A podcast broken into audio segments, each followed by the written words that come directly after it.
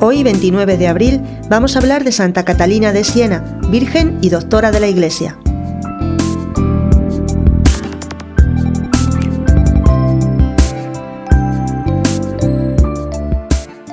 Nacida en 1347, Catalina era la menor del prolífico hogar de Diego Benincasa.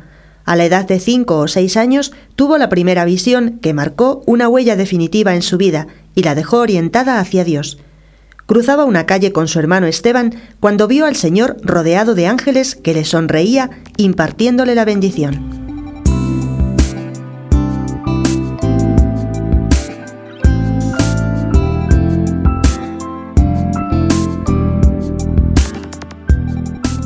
Sus padres pensaron casarla con un hombre rico, pero ella manifestó que se había prometido a Dios. Entonces, para hacerla desistir de su propósito, se la sometió a los servicios más humildes de la casa.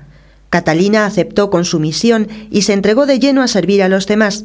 Aprovechó este aislamiento para dedicarse más a la vida de oración y penitencia.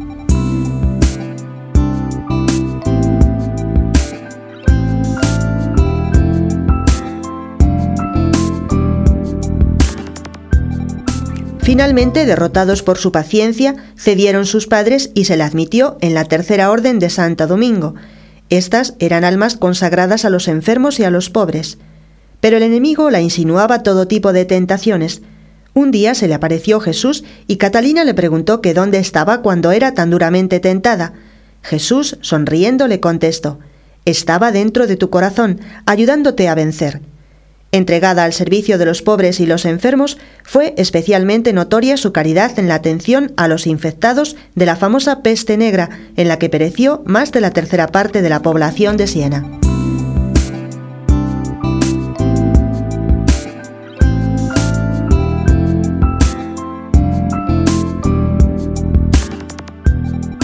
A su alrededor muchas personas se agrupaban para escucharla. Son los albores de una fecunda maternidad espiritual.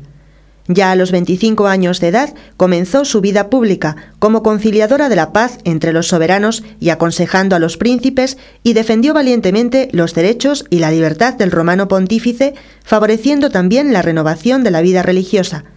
Por su influjo, el Papa Gregorio XI dejó la sede de Aviñón para retornar a Roma.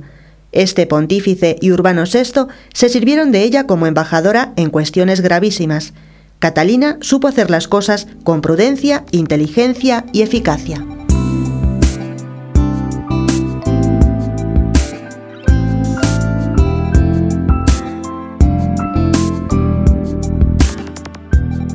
Gozó de grandes revelaciones del cielo y de una intensa vida mística.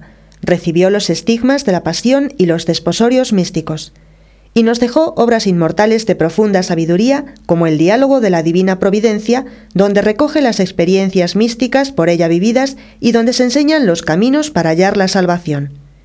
Sus 375 cartas son consideradas una obra clásica de gran profundidad teológica.